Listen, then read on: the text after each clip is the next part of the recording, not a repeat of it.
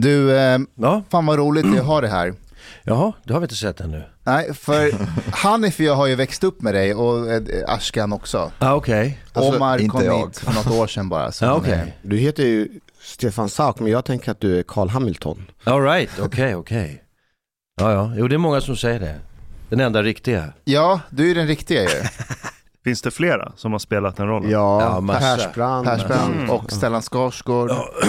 Har Skarsgård spelat? Ja. Ja, han gjorde den först. Det var egentligen jag som skulle göra den första Hamilton. Därför att vi, Jan Guillou ringde mig eh, när han hade skrivit boken och sa att jag har, eller håller på, jag tror att han höll på att skriva boken. Jag håller på att skriva en bok som handlar om en, om en svensk hjälte.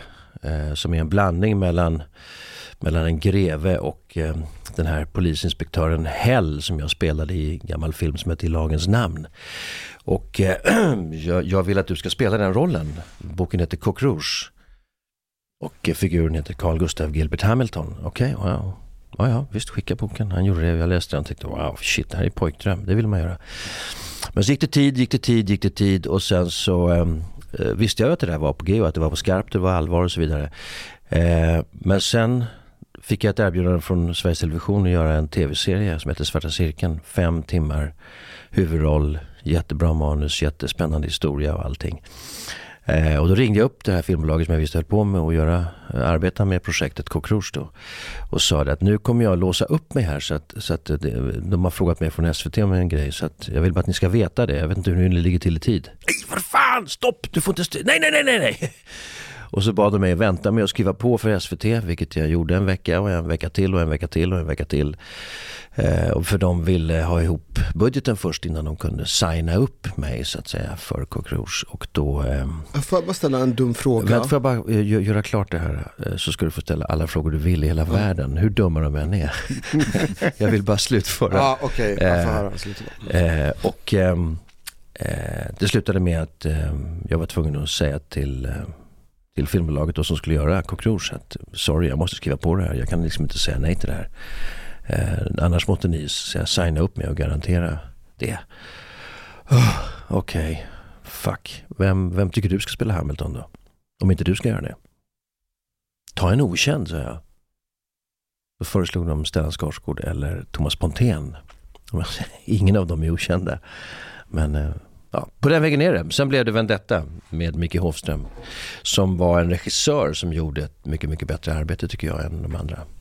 Okej, Jag har ändå en fråga, alltså det här med budget ja. och film. ja. Alltså jag, jag förstår att det kostar, jag fattar inte hur, hur går det där med budgeten ihop? Vart får man den där budgeten ifrån? Varför allt den där eh, med kostar, jag har förstått att det är väldigt dyrt att göra film. Det kan vara jävligt dyrt att göra film. Det kan, man kan göra film, eh, man kan göra det som vi, vi kallar för Tupamaros film också. Nej men Tupamar, man kan göra grillafilm också så att säga. Eh, sopa ihop ett gäng grabbar, eh, tjejer, eh, människor, eh, vad de nu kallar sig själva. Och eh, om de är duktiga på det de gör så kan man göra någonting. Om man har ett bra manus så kan man, och bra skådisar. En, en, Ja, man kan en, bara köra. vi gjorde till exempel en film som heter Videomannen på tre veckor Mhm. För en eh, spottloska, eh, helt på egna pengar. Eh, vi skådisar jobbade på Spec som det heter. Eh, Christian A Söderström heter han i Göteborg gjorde. Det är en fantastisk film. Eh, Lena Eriksson fick... Eh, Tupamaros var en, eh, en gerilla som jobbade undercover i... Eh, ja, var jobbade den någonstans? Det är en, Tupamaros? det är en marxistisk gerilla från Uruguay, 60-talet. Så var det ja. Så var det ja.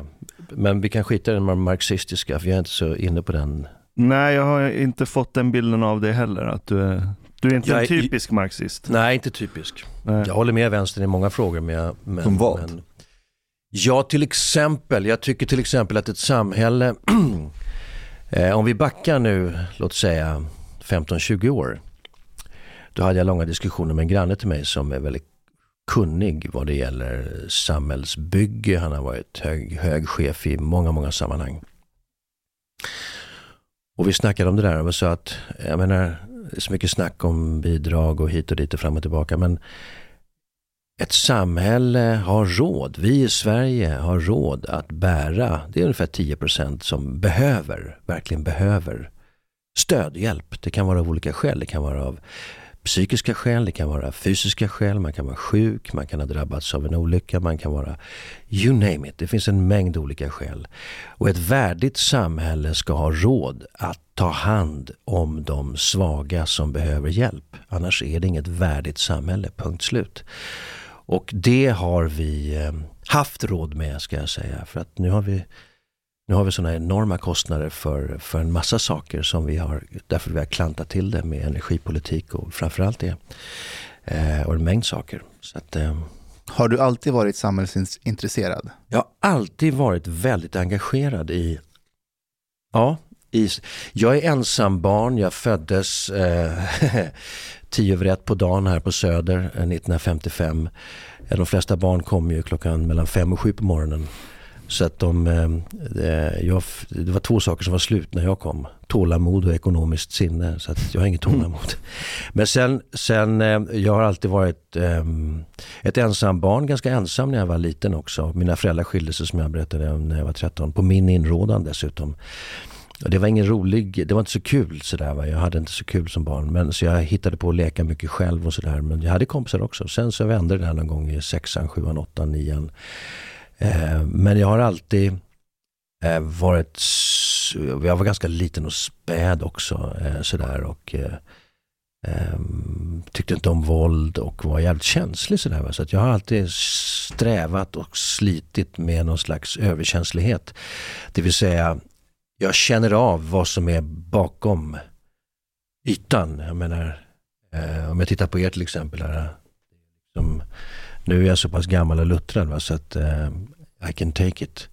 Eh, det, det är liksom eh, människor, eh, nu säger jag inte att ni gör det, men, men man möter ofta människor som liksom har en, ja men tjenare, hej, hur är läget? Eh, Med iskalla ögon, smiling face och man känner att de är ute efter någonting. Och de, Den här personen gillar inte mig. Jag känner alltså vad som är på baksidan, vad som är bakom masken, vad som är bakom den sociala fasaden.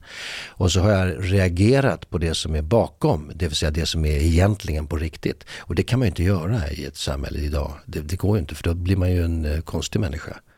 Ja det blir väldigt fel. Det, Det kan bli jävligt fel. Så det har varit svårt för mig att hantera det där. Jag har haft kämpigt med det. Jag trivdes till exempel aldrig att jobba på de här stora teatrarna. Jag jobbade både på Dramaten, Stadsteatern i Stockholm, Stadsteatern i Göteborg.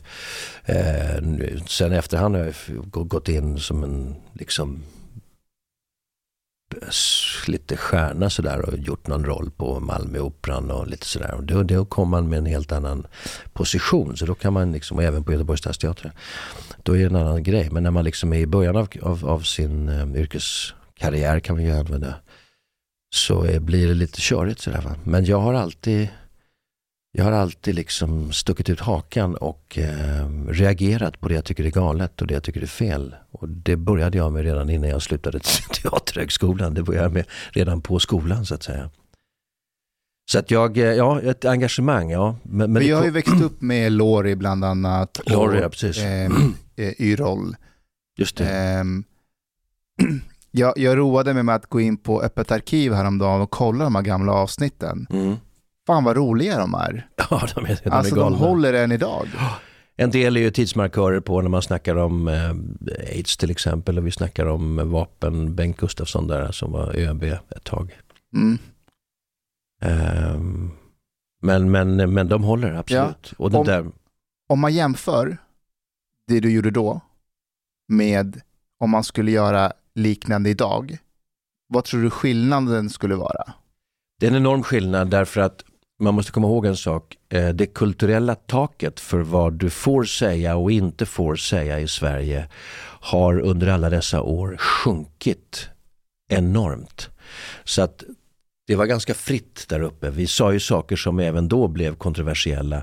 Vi hade någon eh, invandrarspray till exempel. Ja, det var den jag såg. Ja, men den gjordes i ett, ett inslag som jag inte var inblandad i.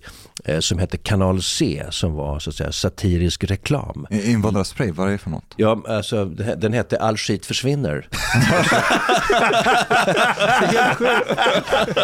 Ni ser, jag sitter bara invandrare och garvar arslet av sig. Alltså, det, det är friare, det är friare med, alltså ni har ju humorn i behåll och kan garva åt det här va.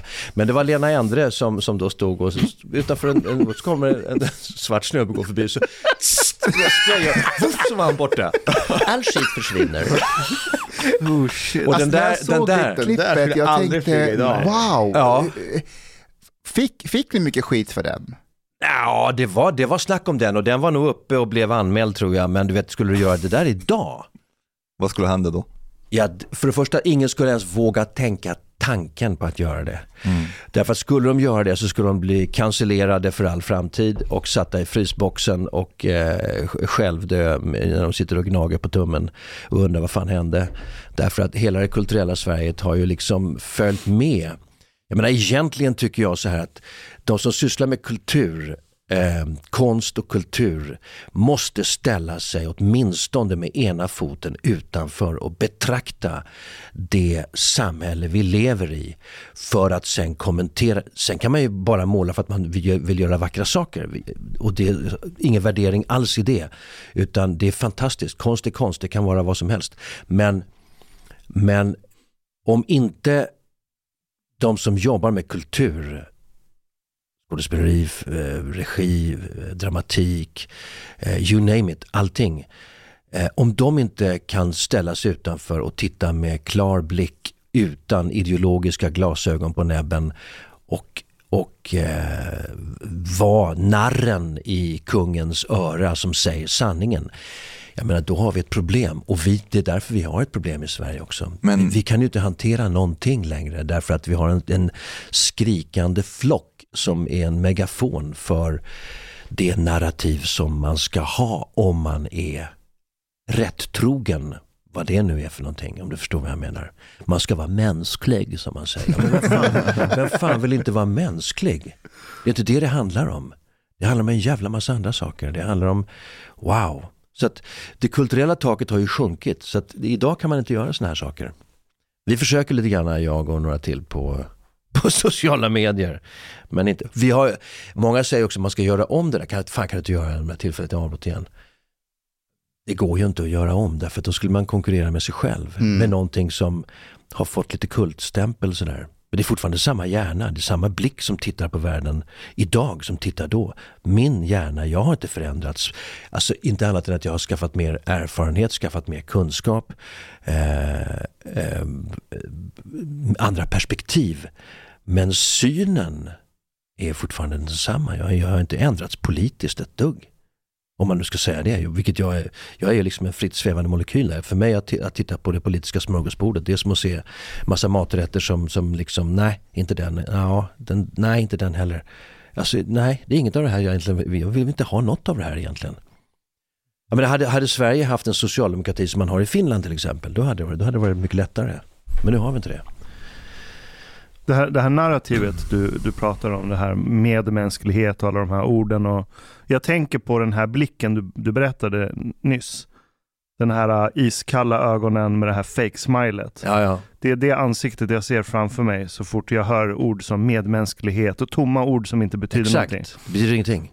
Är, det någons, finns det vissa aspekter av samhället, olika forum i samhället eller geografiska delar av samhället där du har stött på mer av den här masken jämfört med andra? I kulturens värld. I min värld. Där är den ju eh, liksom standard. Var det så förr också när ni gjorde de här? Ja och nej, inte på samma sätt. Det har blivit alltså, vi har på något sätt sakta men säkert utan att veta om det, eh, egentligen, egentligen utan att tänka efter, eh, lagt på en censur på oss själva.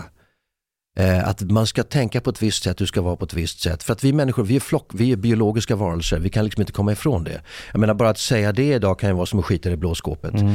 Eh, men vi kommer liksom inte ifrån det och drabbas vi av en, av en hård, tuff sjukdom, ja då går vi till sjukhuset och då är det biologin som gäller och biokemin som gäller. Och då är det liksom, då är vi biologiska varelser lika förbannat liksom. Eh, så att vi är det, vi, vi kan liksom inte komma ifrån det. Om man inte tror på Gud och tror att man ramlar ner eller liksom att eh, ja, människan blev skapad av, av farbror, en farbror i himlen med skägg. Eh, så, ehm, så får man nog, vi är en del av djurriket alltså, Homo sapiens sapiens. Vi räknas till, till eh, flocken människoapor, eh, primater. Vi, vi är den högst utvecklade av hela det gänget. Vi, vi, vi delas också in i, i, i gruppen däggdjur, det vill säga vi diar, vi ammar våra barn, vi föder inte ägg, vi lägger inte ägg, vi är människor. Vi är inte amöber heller, även om jag tycker att väldigt många av oss är jävligt ryggradslösa. Men, men eh, eh, så är det. Vad var frågan? Jag vet inte, men på tal om just amning och att, eh, att, på det. att, att Biologi. biologin gäller på sjukhuset. Ja, jag såg den. Ja, du har sett Region ja. Värmlands Jag fick den i Värmland. reklamkampanj. Jo då. En sockerbagare, hen bor i staden, hen bakar kakor mest hela dagen. Hen bakar stora, hen bakar små. På fullt allvar i Örebro. Jaha, Nej, gör Fick, det? fick föräldrarna en ny text? Nej. Jo, det är på, det är på fullt Nej. allvar. Det är på fullt allvar. Men kan, kan du beskriva lite? Ja, men det, Beskriv det, det, bilden det är en från- bild från Region Värmland och jag trodde ju det var satir, att någon har gjort det på skämt. Så jag var ju tvungen att gå in på deras officiella Instagram. Ja. Men då, då är det alltså en bild på en sjuksköterska i slöja som talar till ett par som precis fått ett barn. Där du har en mamma som är svart och så har du mellan, som bär på barnet som håller på att ammar från bröstet och sen mellan den här sjuksköterskan och mamman så sitter en tredje karaktär med otydligt kön men väldigt manliga axlar och manligt ansikte men med bröst. Och som pumpar mjölk ur Mm. sina bröst. Med, en bröst, med, med, med en bröstpump. Ja, men bröstpump och så är det en text om vad de kallar för, ja men att det finns normer och vi Hon bryr oss ställer en inte om... fråga, hon är slöja. Just det, vem är det som ska amma? Frågar hon i slöja. Ja. Det. Är det mannen med bröst som har en bröstpump eller kvinnan som bär på barnet? Är det, alltså, eh, är det frågan, är det mannen? Eller kan, kan den där, Tydligen kan den här mannen som har inte det, kan inte det där vara hormonellt fått fram... Va? Kan inte det där vara en kvinna? Nej. Kan inte vara ett lesbiskt Den par? som har rit... Jo, det kan vara ett lesbiskt par, men den i mitten har inte fötts som kvinna i alla fall. Som biologisk kvinna. Det är ju hela poängen. Så de vill ju inkludera och så tänker jag... Det... Jag, jag har inget emot att du vill byta kön när du är vuxen. Jag lägger mig inte i det. Jag, jag har inga värderingsproblem med det whatsoever. Nej. Men om det här ska handla om inkludering. Du exkluderar 99,9% av Mm. alla människor som någonsin gått på den här planeten Mm. med en sån här affisch. Som kallas för samamning.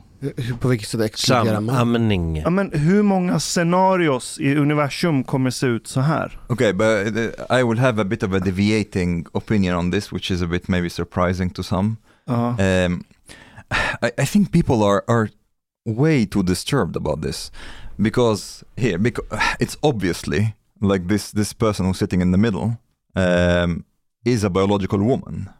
Är det? Yes, it is either either either either a trans man who is a biological woman or a lesbian woman. Okay. Men, men ser du inte yeah, det just just med me. bara att vi undrar, är det? För att vi vet ju inte vad Region Värmland försöker säga oss. De säger att det kan vara en man. Yes, yes, and, Mm, exakt. yes and no. De säger inte att det kan vara en biologisk man. Because everybody knows that this is not possible really. But at the same time, I think even if it's like unnatural, so to speak, if we have gotten to a degree of technological advancement that perhaps a lesbian couple, both like one of them can be igångsatt när det gäller amning, Mm. uh, who didn't give birth to the, to the child. I have nothing against that. And Det har inte jag heller. Jag har inget Yeah. emot samkönade par som skaffar barn heller. No, no, no, eh, not this. Like, I have no problem with them trying to advertise that for lesbian couples, for example, the one who didn't like um, give birth to the child can breastfeed, uh, for example. Jag är med. Det är jättebra att man visar för invånarna att är ett lesbiskt par och båda vill amma. Great, vi hjälper er. Varför måste sjuksköterskan också råka vara muslim i den här bilden? Det är det Därför de som är det flesta är mest... där. De vill trycka in varenda grej som man vet det Yes. finns någon sorts fobi mot och så trycker man in det i en enda bild och resultatet blir bara ännu mer Jag fobi. skulle säga att det gör det, bilden mer overklig för om en kvinna i slöja kommer in och Den ser första, det exakt. Det första, hon, det första hon skulle säga är vad fan är det som pågår här inne? Det är sant. Men om jag får, om jag får vara lite normkritisk Ashkan. ja, varsågod. När du beskrev de här karaktärerna, Ja. du pratade om en, eh, en sjuksköterska i slöja och så, så pratar du om den här mamman som födde barn. Du, du lägger epiteten att hon är svart. Ja. Och jag tror, det är min, eh, jag Man tror får att inte de säga här... svart.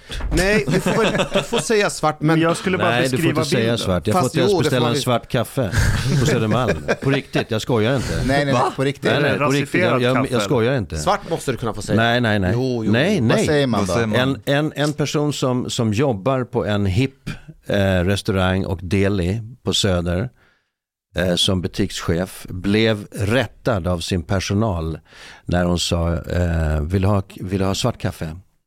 Um, säg inte svart. Förlåt? Nej, man säger inte svart. Det är rasifierande. Nej, vad ska man säga då? Bryggkaffe. Åh nej. Detta är på riktigt. Fast det där är en Detta person är på som inte har riktigt. gått rätt skola. Jag jobbar med svarta personer och till svarta personer säger man definitivt att man är svart. Ja, ja, ja. Du ja, säger ja. inte mulatt, du säger inte brun, du säger Och du säger inte mörkhyad, för då Nej. låter det som att någonting är fel på Ja, nej, nej. Men nu nej. handlar det ju inte om vad svarta människor vill och inte vill. Det handlar om vad en vit person... fel. Är det här, jag- är det jag här ett politiskt samtalsforum jag är på eller är jag här som gäst för att ni är nyfikna på mig? Vi är nyfikna på dig. Ordningsfråga. Ja, vi är nyfikna på dig. Men vi, vi... Then use me properly. Att du har fortsatt med samhällsengagemanget och nu har du den här valfläsk, Veckans valfläska. veckans valfläsk, som jag tycker är fantastiskt roligt. Mm. Ehm, är det för din egen sinnesbruk eh, eller är det, tycker att det är roligt eller någon slags terapi för dig själv för att kunna gå igenom samtiden? Varför har du den? Nej men egentligen så vill man ju, vad, man, vad jag egentligen vill, vill ju hålla, alltså jag tycker det är lite grann också en kulturens eh, skyldighet faktiskt. Att hålla upp en spegel mot samtiden och säga, är det här bra? Är det här dåligt? Varför håller vi på så här? Um, och det vill jag göra för att det är, och det finns väldigt mycket att hålla upp en spegel mot idag, tycker jag. Så att um, Jag har ju hållit på och sprattat lite grann och det är egentligen helt tanklöst eh, kan man säga på ett sätt men å andra sidan sett är det väldigt genomtänkt. Men det fanns ju ingen plan med det att jag började lägga ut saker på en Facebook-sida, på en YouTube-kanal. Utan det var att jag snedde till på Daniel Heldén här. Exakt. eh, Det var exakt det jag tänkte. 2018, Ja. våren 2018 och körde runt i Stockholm och en, en kompis filmade och så eh, sa vi lite saker om det här med vansinnet i att vi ska cykla arslet. Det är en rött, fantastisk liksom. video. Mm. Ja, jo, men den är, den är, det är dags att göra en till eh, trafikvideo faktiskt. Ehm, Men förlåt, vad var det du störde dig på? på Ja, att man, att man, det- för mig är det så dumt liksom att vi lever ju i en blöt Lovikavante åtta månader om året och, eh, och, eh, sen är det några månader där det är snö, is och vinter eh, och sen har vi några månader på sommaren när det är cykelväder. Men nej, då ska vi bygga cykelbanor, uppvärmda cykel, eluppvärmda cykelbanor för miljarder och tränga bort bilarna och tränga bort så att det liksom, vi inte kommer fram med, med bilar, vi som kör bil. Alla kan inte cykla, alla vill inte cykla. Eh, och det finns en mängd saker, men de ska jag inte säga här, eh, för att de ska ut på ett annat ställe som är alltså chockerande i vad man, hur man tänker från eh, det miljöpartistiska hållet när det gäller biltrafik och Stockholm och transporter och Stockholm. För det är en bomb alltså. Men det, snart är det ju, ingenting är ju bomber längre i Sverige, inte ens riktiga bomber. Det liksom bara passerar och så tuffar man på som vanligt. Det är när man stänger av tvn, då kommer folk bli vansinniga. Men du la ut den här klippet på... Jag la ut den där på, eh, på, på för vi, gjorde, vi åkte runt och så vi, plötsligt hade vi 50 minuter material. Och så sa jag att Jocke, fan det här går inte, kan inte du försöka kl- klippa ner det här? då?" Och då lyckades jag klippa ner det till 11 minuter. Mm. Eh, och eh, då eh, så tänkte jag, fan det är för långt, 11 minuter är alldeles för långt. Så att jag, den fick ligga kvar på skrivbordet på datorn. Sen skulle jag åka, åka ner till Toscana, Italien i, eh, på sommaren 2018. Och, Du eh, cyklade dit. jag cyklade inte dit, jag flög dit faktiskt. Och ehm, eh, skulle jobba lite och, och sådär. Och ehm, jag tyckte, ah fan jag lägger upp den där på, på min Facebook-sida, den officiella Facebook-sidan. Mm. Så får den ligga där, får vi se vad som händer. Ja. Ja. Jag vet inte. Och vad tänkte du? Vad tänkte du att du skulle få för reaktioner? Jag tänkte ingenting, jag bara slängde upp den. Fuck Ja. it. Jag, liksom bara på skoj. Och så stack jag och sen ett dygn senare tittade jag och nu hände någonting. 135 000 visningar på ett dygn. Mm. What? Och då tänkte jag, vad fan är det här? Här måste jag, jag måste, vänta nu, äh, vänta nu. Jag måste, äh, måste göra en till så jag kan vara lite mer nyanserad liksom. Eh, och på den vägen var det. Sen, så, så, sen fortsatte det så. Jag reagerade på någonting på radion och då gjorde jag en grej av det, bara slängde upp sådär. Bara, Men- Men när jag såg det här klippet, det, var ju, det, det finns ju flera lager eh, som eh, Navid Modiri brukar säga. Det, det ena är ju den här kri, kritiken mot eh, Miljöpartiet och Daniel Heldén.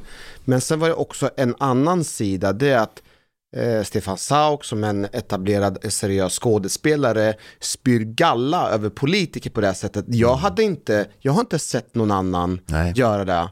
Och jag hade så svårt att kunna liksom koda. Liksom, hur ska jag förhålla mig till den här, den här videoklippet? Så det var, ju, alltså det var ju chockande på flera sätt. Ja, jo det var chockande. Det var ju flera i um, kulturbranschen som också blev chockade. Ja. Eh, och inte kunde förstå vad ville han? Vad, vad, vad, vad, vad händer? Vad har hänt med Stefan Sauk? Ja. Men det här, är, det, här är ju, det här är ju inte så, eh, i andra kulturer så är det vanligare. Ja, ja. Att, att, eh, jag menar De Niro hade en lång drapa om Donald Trump till exempel. Det är inte så konstigt. Ja men han, han hade ju rätt, han tyckte ju rätt. Ja, om rätta personer Ja. åsikter. Och det är då- okej om du gör om Sverigedemokraterna, men du kan inte göra om Daniel Heldén. Han är som står för det goda. Nej, precis. Jag kan göra om Sverigedemokraterna också. Jag kommer att göra det. Därför att jag menar, de, de behöver också få sitt skit liksom.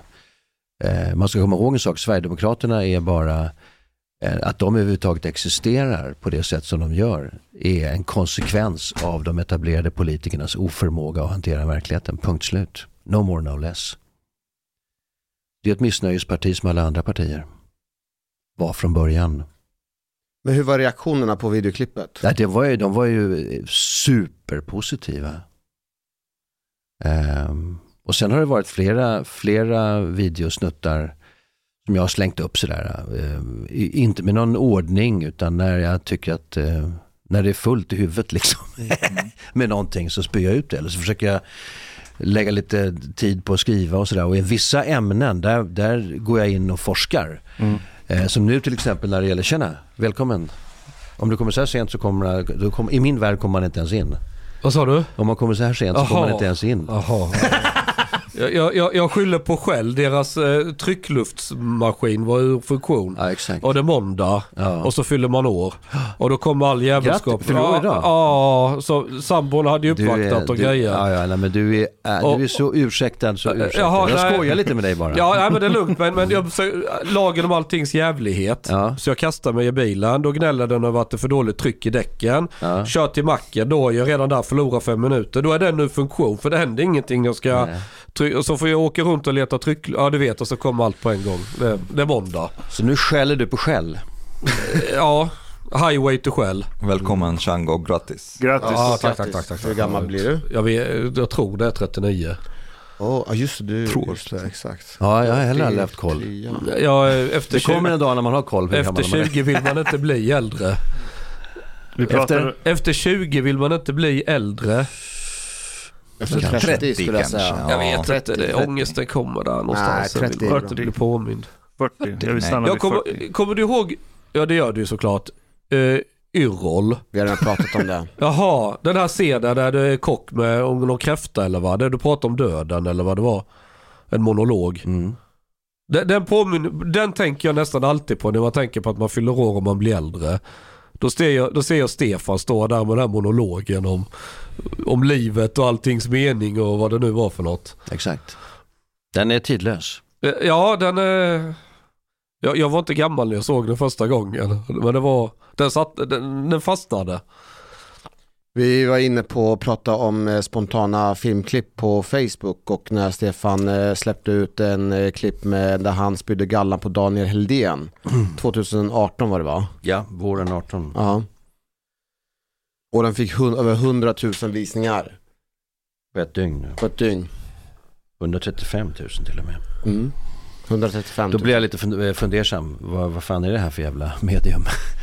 Eh, det här kan man ju använda på något sätt. Men, men det har inte blivit, det har, det har varit väldigt sporadiskt sådär och inte med någon slags Det är inte som Henrik Jönsson klockan åtta varje lördag morgon utan, utan det kommer när det kommer. Liksom. Men som sagt, ibland i vissa, eh, och mycket är ju spur of the moment när man går och eh, liksom irriterar sig på någonting och sen så skjuter man av någonting i skogen eller i bilen eller, eller, fram, eller i, i en, den miljö som jag brukar vara i. Men en del ämnen känner jag att vänta nu, här, här kan jag för lite. Då måste jag liksom, som energipolitiken till exempel i Sverige, kärnkraft, vindkraft, bidibidibap, havsbaserad vindkraft.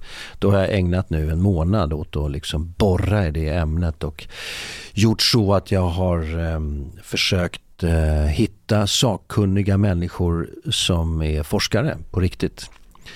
Eh, professorer som kan det här och eh, som står också fria som inte har fingrarna i statens syltburk om ni förstår vad jag menar. Därför att du kan köpa vilken professor du, du vill. Men det har man gjort nu också. Man släpade upp någon gammal teknikprofessor eller i teknik, professor i teknikhistoria som var negativ mot kärnkraft såklart. Men man undrar, man såg bilden på honom typ, och tänkte man, vänta nu har den här farbrorn verkligen klätt på sig själv? Eh, det var liksom min känsla. Men han var ju negativ mot kärnkraft. Och fine, jag är inte heller positiv till kärnkraft. Jag tycker det verkar lite wow, wow, wow, spooky sådär. Med det här avfallet. Men att eh, släcka ner eh, det, de, de, de, de energikällorna innan vi har ett alternativ är ju fullständigt hål i huvudet. Det, det, jag, jag funderar spontant så man kan köpa sig en professor. Men det måste väl gälla lika hög grad med kulturarbetare? You bet. Men du använder inte kulturarbetare som experter. Nej, Du skriver inte expert i tidningen, kolon, och sen ska vi tro på den här experten bara för att det är en expert. Förstår du vad jag menar? Det är en viss Jag är skillnad. helt med. Jag är kulturarbetare är en sketen kulturarbetare som har sin egen, egen eh, tolkning och sen kan den göra en, någonting som vi kan tycka om. Gilla eller inte gilla och så vidare. Men när man går ut och, på och säger det här är en expert, det här ska vi tro på, det här ska ni tro på, för det här är en expert. Ja, ja, men den där är en betald expert. Då blir det lite värre, det är en väldig skillnad, det är två olika världar ty- för mig. Men jag förstår hur du tänker. Ja, jag tänker man brukar säga att kulturen ska vara fri. Man pratar om armlängds avstånd. Och så gå till? Man pratar om armlängds avstånd. Att kulturen ska vara fri, staten ska inte in och styra i kulturen. Precis. Och sen varenda... Så är det ju inte längre. Nej, alltså alla som ska söka stöd för någonting, de måste ha med mångfald, genus, eh, alla de här Ja, ja, sakerna ja. som eh, Jajamän, jajamän, religionen för stunden. Det där är en helt, det är en egen podd kan jag säga och diskutera vad som har hänt där. Därför att eh, nu har ju universiteten eh, och högskolorna blivit, blivit också politiserade på ett sätt som är, eh, inte gagnar konsten kan jag säga och inte gagnar kulturen. Därför att jag menar, tar man, tar man eh, eh, att kulturen ska vara fri, vi kan ta man startade någonting som, eh, vad kallar man det för? Scriptwriter, Screenwriters Stockholm eller något sånt där. Eh, jag tror att det var, om det var Reidar Jönsson som var ini- initiativtagare, samlade alltså filmmanusarbetare eh, på eh, Skeppsbron för att eh, skapa en pool av manusförfattare till film. Eh, Men då sitter man där och skriver på sitt filmmanus som man verkligen brinner för och sen så har man på Filminstitutet, då byter man konsulent. Jävlar, shit, vad fan jag kan inte skriva det här. Släcker ner datorn tänker, vänta nu, vem är det som är konsulent nu då? Ja, det är hon. Och jävlar, ja, men då kan jag inte göra det. Det här manuset funkar ju inte då. Då måste jag ju liksom Ja. skriva någonting som hon, hon gillar. Vad har, du, vad har du friheten där? Det låter ju helt sjö- Så är är, det. det en anledning till att svensk filmbransch ser ut lite som det gör om du jämför det med svensk spelbransch? Ja, det skulle jag säga. Vilken spelbransch? Nej, Casino men- och sånt? nej, nej, nej, nej, alltså nej, dataspel. gaming, och- gaming, ja, dataspel. Vi är liksom världsledande på det, vi är jättebra rykte. Där är ju inte staten inblandad Det är det jag menar, det är det jag är ute efter. Det är, det, är en väldigt bra, det är en väldigt bra liknelse, därför att, eller en, ett, ett, ett, ett exemplifiering av det vi pratar om. Därför att ehm, de här kultur... ehm, spelbranschen är ju, det är helt fritt skapande. Ja. Och jävlar vad det händer grejer. Ja. Musikbranschen, helt fritt skapande. Jävlar vad det händer grejer. Filmbranschen, nej. Då måste vi ha det här och det här och det här. Och sen måste det vara rätt också. Det är klart som fan att det blir saggigt. Och det här gäller ju inte bara filmbranschen, det gäller ju även TV tv-serier. Liksom. Är det här en utveckling som, som gör dig sorgsen som skådespelare? Förbannad skulle jag säga. Eh, därför att jag, jag blir sorgsen av and, eh, Då har jag på något sätt gett upp. Jag, har ju, jag ger ju aldrig upp. jag tillhör den kategorin. Eh, jag, jag skulle kunna läsa upp en liten sak i DN. Som en illustration hur en del tänker. Det var så jag varit intervjuad för ett tag sedan då när vi fick ny regering som en av elaka högerprofiler. Är du Och- en sån? Ja det är jag, mycket elak och hemsk högerprofil. Jaha, okej. Och Är det här ett högerforum jag sitter i nu? ja, det vet jag inte, det är nog väldigt Nej, det blandat. skulle jag inte säga. Det är nog Är, väldigt... vi, är det ett SD-forum? Extremt. Nej, det skulle jag inte det. säga. Det är den breda mitten här inne. Det är skiten, det kan man nog säga. Den som Eh, försvann. Men jag, jag brukar vara en sån här röst i offentligheten som säger det där, jag trampar på tårna lite. Okej. Och när man är en sån, då blir man ju gärna placerad väldigt som en, eh, den där elakingen som... som eh, och då, då, då, såg jag i den här eh, profilen att man borde lägga ner Svenska Filminstitutet för det är det största hindret för att skapa bra svensk film. Mm. Och då fick jag en drapa mot mig i DN från Helena Blindblad så står det utan Filminstitutet skulle vi inte ha någon svensk film, genrefrick, är rubriken. Och då argumenterar man att i gräset, det räcker jag läsa upp den. Utan skattepengar skulle varken ursvenska kostymdramer som Utvandrarna eller Ruben Östlunds prisade filmer kunna bli till. Det är bara okunnig populism att tro att den kapitalintensiva långfilmen blir bättre och friare utan cash, skriver Helena Lindblad. Och, och, och det, det jag reagerar på är ju tankesättet att om inte skattepengar finns, då finns det inte pengar alls. Alltså så här är det, jag tror att eh, eh, det finns en poäng hos er båda två skulle jag säga. Därför att eh, man kan ju gå till Danmark, eh, jag vet inte om de har gjort om sitt eh, system, men de har ett annat system. De har egentligen två system. De har ett system som är vårt, Eh, där det är, och man ska komma ihåg en sak också, att, att ehm, eh, en, en fullfinansierad film från Filminstitutet, de, är, de är inte så många. Utan det kommer ett stöd, det kan vara manusstöd, det kan vara en, en massa olika stöd. Men sen får du lägga på, att finansiera film är ett korthus. Eh, först måste du få något kort att stå eh, så här liksom, okej, vi har de här. Jaha, har ni de där? Ja, Och men- vilka brukar det vara? Vilka... Ja, det, det, det, kan vara, det, kan vara stöd från Filminstitutet Ja. i botten. Det behöver inte vara det. Det kan vara eh, helt annat också. Eh, det, kan vara, det finns en mängd olika fonder att söka. Det här är en hel djungel. Det här är en, en, skicklig producent vet ju vad man... Jurimage till exempel, det har ju europeiska filmfonder. Du har Filmpool, eh, Filmpool Nord, Filmpool, alltså alla de här filmpoolerna som vi har i Sverige.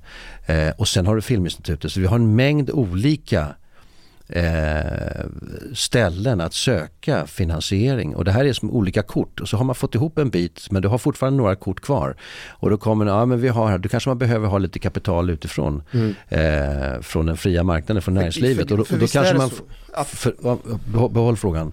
Eh, så kanske det kommer Men så är det kanske en av de här korten här nere som Nej, vi, vi, vi, vi, vi drar tillbaka vårt stöd eller vi tar tillbaka. Då rasar hela korthuset. För alla de här delfinansieringsbitarna är beroende av varandra. Mm.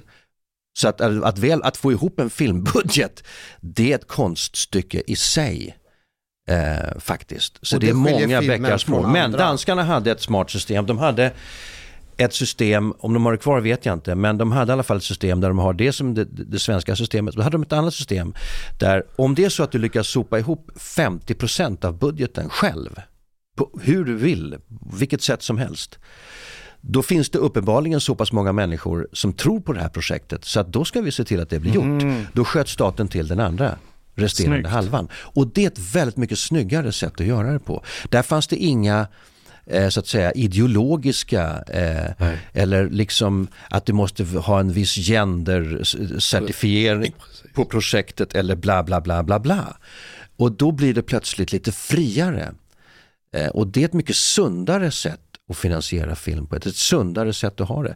Jag kan, jag kan hålla med dig när du säger lägg ner Filminstitutet. Jag kan hålla med Helena eh, också som säger det Ja. hon säger. Va? Så jag håller med er båda Ja, ja. eh, på ett sätt. Eh, Man måste göra om eh, hela filmpolitiken. Man måste framför allt ta bort det politiserade. Alltså, det, Ja, precis. ja, det måste man göra. Men kan, om jag, får jag bara kritisera kulturvärlden då och Ja, vara skjut, djävulens advokat här? Då? För jag är, Slå in öppna dörrar kan jag tänka.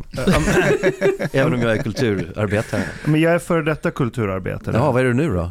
Nu vet jag inte vad jag är, men jag, men jag gjorde kultur för länge sedan. Jag, jag var musiker. Och då, Okej. var, då gick folk runt och sökte stöd Ja. för att köpa instrument och prylar och bla bla bla.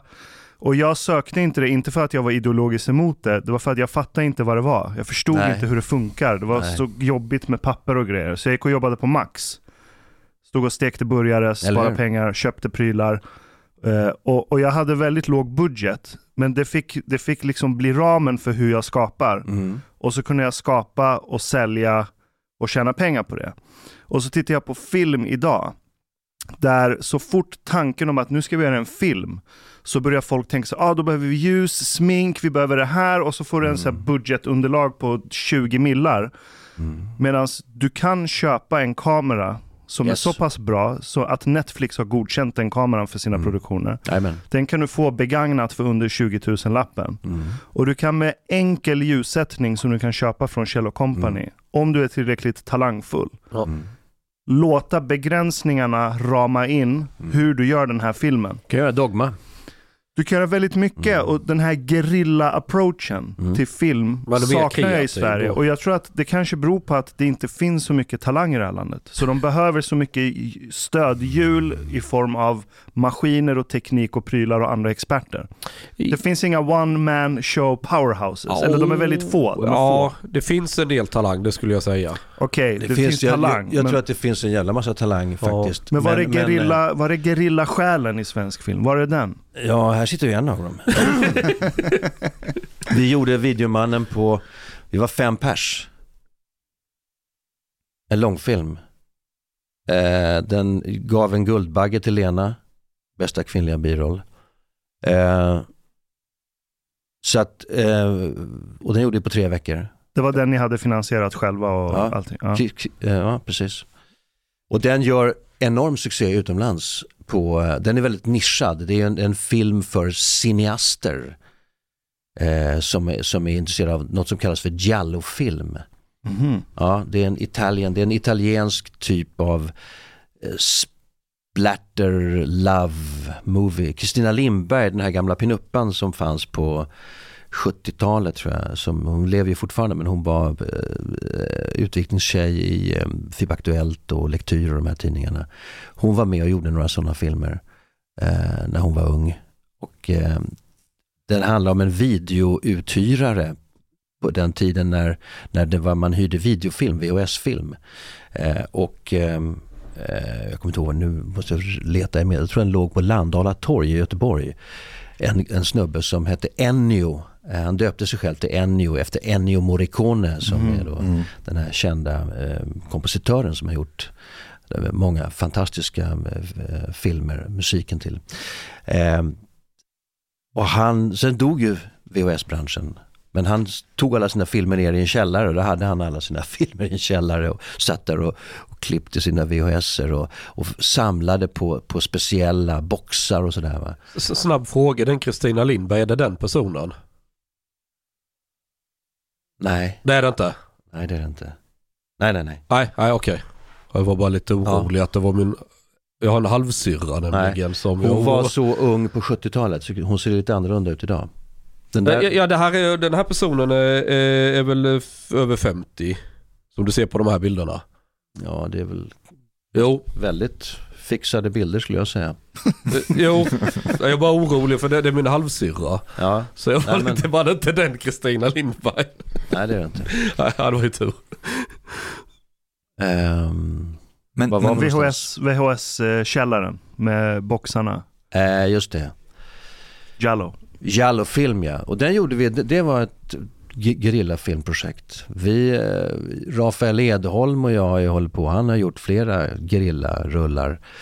Och eh, Babbas bilar och eh, alla möjliga. Så det finns, det finns. Men, men eh, det, det är tyngre.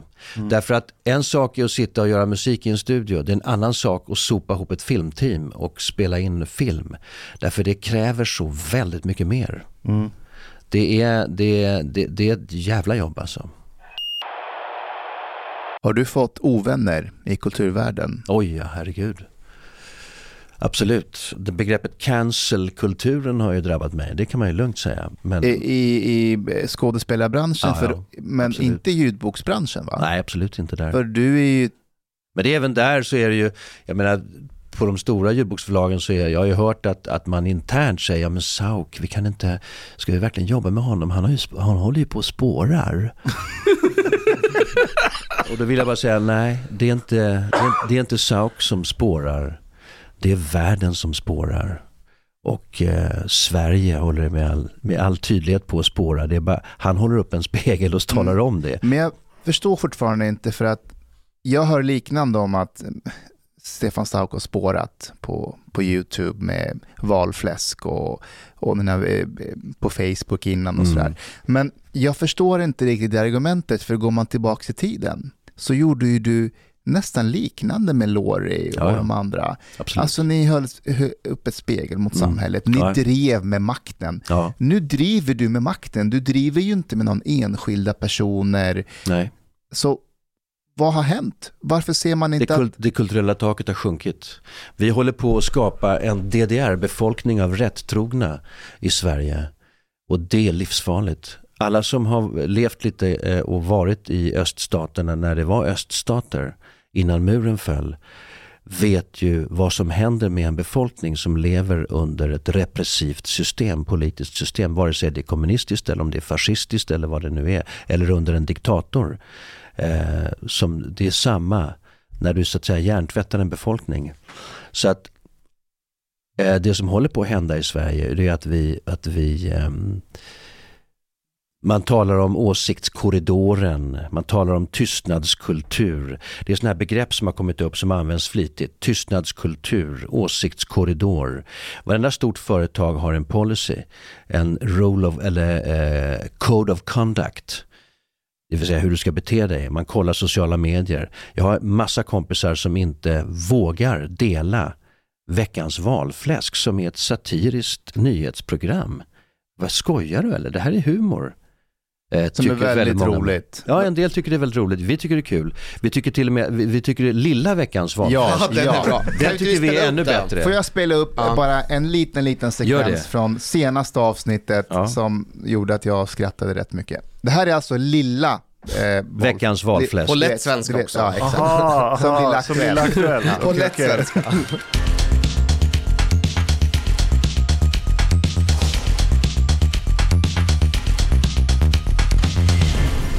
Det är dags för lilla veckans valfläsk. Kids edition. Nyheter på lätt svenska. Sverige har fått en ny regering och nu är något som kallas demokratin hotad. Demokrati betyder att Socialdemokraterna alltid får bestämma. Helst med hjälp av propellerpär, Sura Märta, Röda Norsi och tokiga tanten i Centerpartiet. Men nu blev det alltså fel och svenska folket röstade bort demokratin. Många svenskar sa att de skulle rösta på Socialdemokraterna, men de ljög för sina kompisar.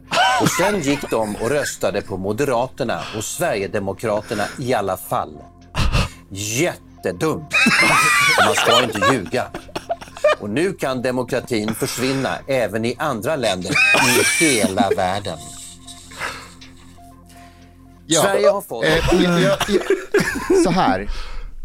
Ser du någon skillnad också på när du gjorde Lori, där ni drev med makten, och idag? För jag kan tänka mig idag att, att en del som ser det här klippet säger Stefan Sauk, han är på vår sida, han är höger, han hatar sossarna, han är, han är SD-are. Gjorde man så på den tiden? Nej, det fann, den polariseringen fanns inte på den tiden.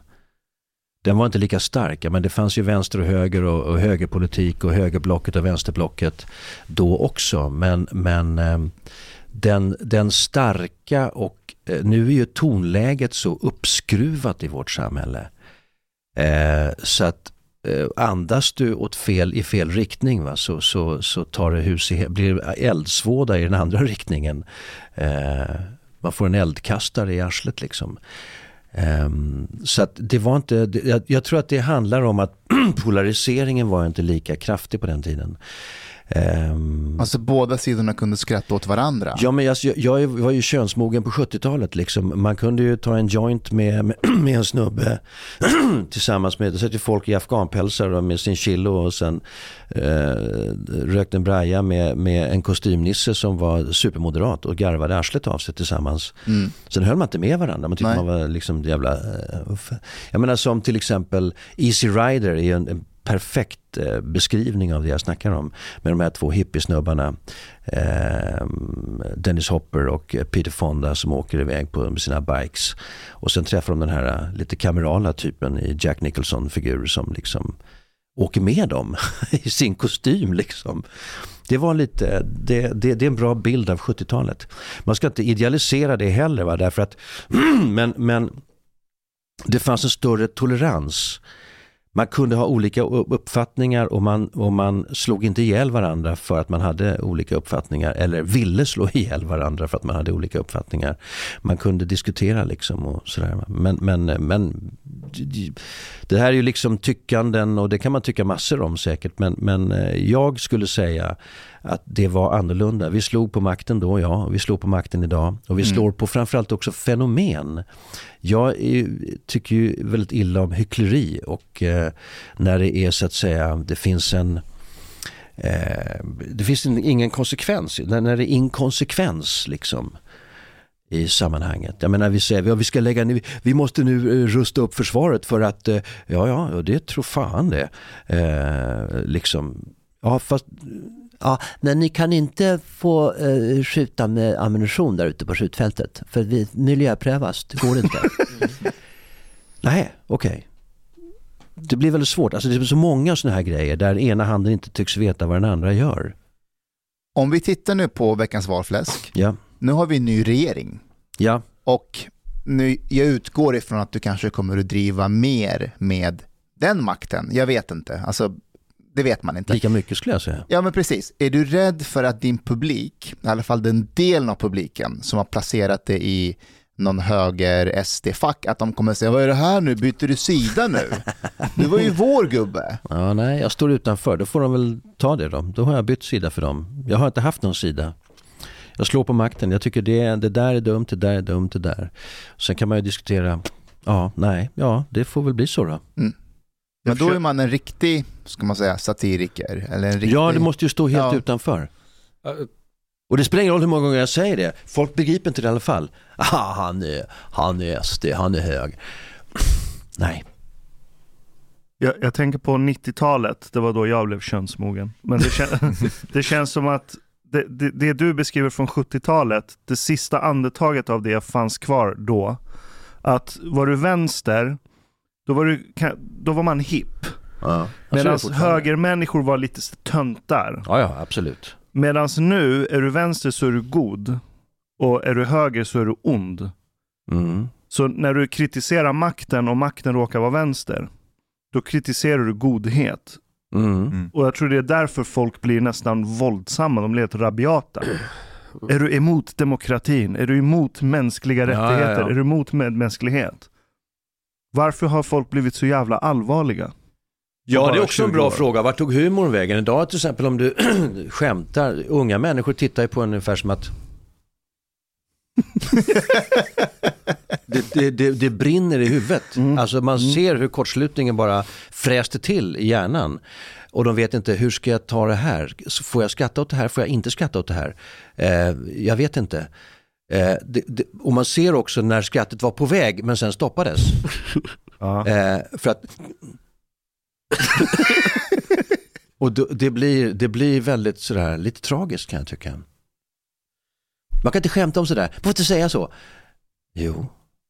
Man måste lära sig, alltså det, det, det, det, det, det, det vittnar ju då om att vi håller på att bli dummare och dummare för varje år som går. Därför att om vi inte kan se vad som är bakom skämtet, om vi inte kan se hjärtat bakom, om vi inte kan se eh, avnämaren, det vill säga eh, intentionen. Vad vill den här människan? Vill den här människan vara elak? Vill, är det här en arselhög eller vad fan är det här för något? Är det en rasist eller är det det? Utan vad vill människan egentligen? Om man inte fattar det och fattar att det här är ett medel att påvisa någonting, ett medel att hålla upp ett spegel. Om man inte begriper det, då har vi ett problem och vi har ett problem. Och det är det jag skulle vilja säga att man har gått lite vilse kring, är det du beskriver nu. Att man har blivit lite förvirrad kring det. För om man tittar på den här sketchen med den här eh, sprayen, Ja. som, eh, ut, all, all alltså. skit försvinner. Ja. Mm. Alltså det den gör för mig när jag ser den, det är att den beskriver hur korkad rasism är som koncept. Exakt. Att man kan skratta hur dumt det är att man går runt med en spray och hon är en så här överklass tant med hund som säger en invandrare och så sprayar hon bort honom. Det blir så absurt och roligt, det, det är så korkat. Men en del som ser det där tolkar ju verkligen det här är hot och hat mot invandrare. Ja, ja, ja visst. Jo, men vi hade sådana. Vi hade sådana. Vi gjorde en, man hade ju, det var ju valtider vid den tiden också. Vi gjorde något som hette eh, tillfälligt valbrott i Aktuellt. Två eller tre stycken små avsnitt som en specialare vid sidan om sådär för att Aktuellt-redaktionen ville att vi skulle göra det. Och det, gjorde, det, var, det var väldigt populärt då, då, då var det åtgärdspaket, ekonomiska åtgärdspaket som, som för 90-talet vi hade ju haft en, en kris där. Eh, så att då var det åtgärdspaket var ett väldigt populärt ord. Och då, då kom vi på det att då ska vi ha åtgärdspaket för att göra, till exempel, vi har ju en väldigt stor, en väldigt stor grupp, människogrupp i Sverige som är extremt olönsam. Pensionärer till exempel. Eh, och då har jag hittat på, då har vi eh, ett gäng, en mängd åtgärdspaket för just att göra pensionärer lönsamma igen. Eh, levande fartgupp till exempel, gjut in en pensionär i asfalten. Gamlingar istället för guldfiber, tilläggsisolering, jättebra.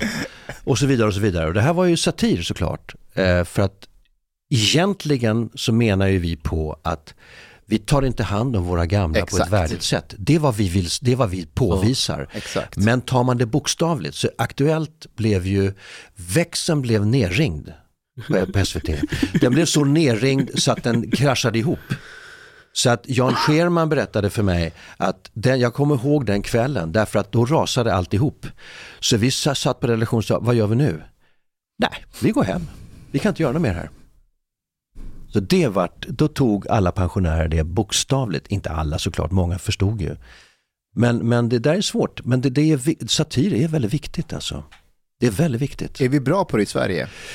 Vi har några som är väldigt duktiga. Roffe Börjlin har ju haft en, eh, hade en penna, nu skriver han ju romaner bara och eh, eh, filmmanus och sådär. Men, men han hade ju en satirisk penna som var knivskarp. Och vi jobbade väldigt intensivt med de texterna som vi gjorde. Det var han som skrev det jag gjorde i Lorry, tillfälligt törnbrott. Men, men vi jobbade ju, vi enades om vad vi ville ge oss på eh, för ämnen. Och sen skrev Roffe ett utkast och så tittade jag på det och så tyckte jag att man skulle göra en karaktär av det det får inte bli pretentiöst, det blir. Så gick det där pappret fram och tillbaka en 7, 8, 9 gånger. Jag tror att det är avsnitt 9 eller version 9 som vi, som vi filmar i Yrrol. Nå hej, mitt namn är Cancer. Stör jag? Ja, det gör jag nästan alltid på något sätt. Så den, den, den gick fram och tillbaka tror jag åtta eller nio gånger. Så att, och sen när jag hade en text som jag tyckte den här kan jag ha, då hade vi en på Lorry-redaktionen hängde då på gamla Radio Sweden-baracken på Vallalavägen. Eh, SVT Drama låg ju på Vallalavägen då, gamla A1. Och där låg en gammal barack, uttjänta baracker. Och där hängde Radio Sweden. Och där hade vi en redaktion. Och så fanns ett rum där som var helt tomt. Och då tog jag det, jag tänkte, "Men jag kan repa här inne. Och det var, det var det där lilla rummet som vi sen använde. Vi gjorde ingenting åt det. Vi, vi, vi lät det vara. Så att jag ställde in en VHS-kamera där på stativ och sen hade jag texten i hand och så började jag lalla med den där och sen höll jag på en, en, en dag. Jag låste in mig där på ungefär vid nio tiden på morgonen. Och sen körde jag loss där inne och sen framåt tre fyra så hade jag någonting på band som jag då hade jag också lagt till saker, dragit ifrån saker, kanske lagt till ett uttryck eller någonting. Eh, och sen eh, ringde jag Roffe och sa okej, kolla det här, vad tror du? Ja, ja, för fan vi kör på det. Sen fick Kjelle komma och titta som var, Kjelle Sundvall var regissör. Och sen fick då producenten komma och titta på det som tittade med, med skräckslagen blick och tänkte att ja men det där, jaha, ja ja. Han, han riktigt greppade inte det där. Nej. Det var, han var inte riktigt där. Och sen fick ju juridiska titta på det också. ifall, det, ifall det var så att, men det var inte vi som sa de värsta sakerna, det var ju Kanal C. Och det gjorde Roffe tillsammans med Karsten Regild som var konstnär. Eh, rest in peace. Så Karsten eh, och Roffe gjorde ju Kanal C som var de här satiriska reklaminslagen. Och de var ju nästan lite vassare, nästan lite brutalare. Men vi var jävligt brutala också. Gjorde inte ni Cosby-linen? Korsbylinen, nej. Det, det var del av Yrrol. Det var nog en del, Ah, okej. ja nej det var nog Dalle och gänget som gjorde. Ah, okej, okej. Rasta mutta Simmerleinen. Ja men det, det var ju Cosby fast i Finland. Ja, Där alla har blackface. ja. Det hade Ja, inte ja. funkat idag heller tror jag. Nej, Nej. Du, så får jag fråga, du som kom sent, jag hörde inte aldrig vad du hette. Jean Frick. Genre? Jean Chang? Frick. Okej, Chang Chang. Frick. Men du, du är en sån här högerpopulist har jag hört. Ja, de säger det. De säger det. Okej. Det är En, en kulturarbetande högerpopulist kan man nog säga. Vad är, vad är din uh, kulturgärning? Vad kallar de det näthat tror jag? Nej, men vad- vad- Nej, jag, jag har väl, det började med att jag gjorde filmmanus faktiskt. Mhm. Eh, ihop med en kompis, eh, Jakob. i- Och sen eh, hade jag köpt en, alltså jag var ju lusfattig, jag hamnade i Stockholm och ja, lång story. Och sen, eh, det var ju väldigt bra filmat dokumentärt med och då var det ju en del tv-kanaler, TV4, Aftonbladet och olika som ville köpa videobilder av mig när jag varit ute och filmat något stort som hade hänt. Och, och sen började vi snurra in på det där och fick man ju några småkronor här och där. Sen startade vi en tidning, Nyheter Idag, där vi Ja, där vi skrivit mycket om politik och så. Kommer du ihåg Iraks försvarsminister som gick på bidrag i Sverige? Det var vi som Ja. avslöjade. Okej.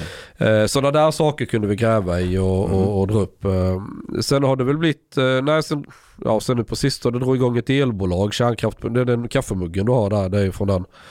Det är Åsa Romson som gråter i talarstolen och så står det eh, miljöpartistiska tårar. Alltså när du dricker ur muggen så är det ju deras tårar du dricker.